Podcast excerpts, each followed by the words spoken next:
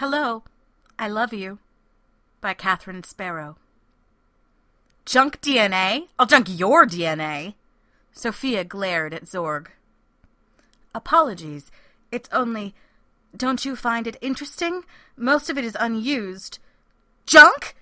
You supercilious aliens come to Earth to rain snottiness on us lowly humans? How sublime! I suppose your DNA is full of Porsches. I do not mean to offend only to comment that of the six feet of DNA you possess, one inch is used. Fascinating, no? We're all just junk, huh?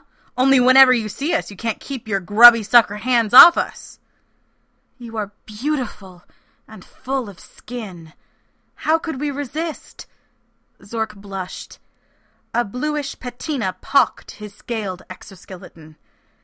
If you wish, I could activate some of your extra DNA. I'll call the UN. They've been looking for a reason to bomb your mothership. This is the invasion, isn't it?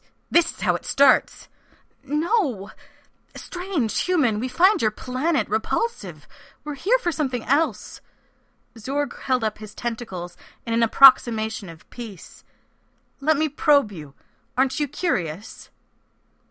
Sophia was human so of course she was curious. Fine. Activate it. Zorg inserted his probe and hummed like a diesel train. Sophia buzzed and squirmed under his touch.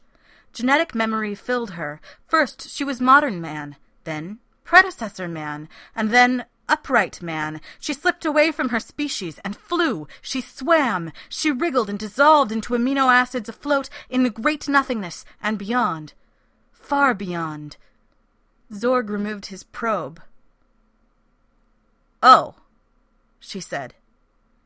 He stroked her skin as Sophia remembered that there was nothing and no distance between her and anything in the universe, even the strange alien beside her. Hello, Zorg. I know you. I love you, she said. Hello, Sophia. This is why we came. This has been Rachel Swirsky for Escape Pod. Visit us on the web at escapepod.org.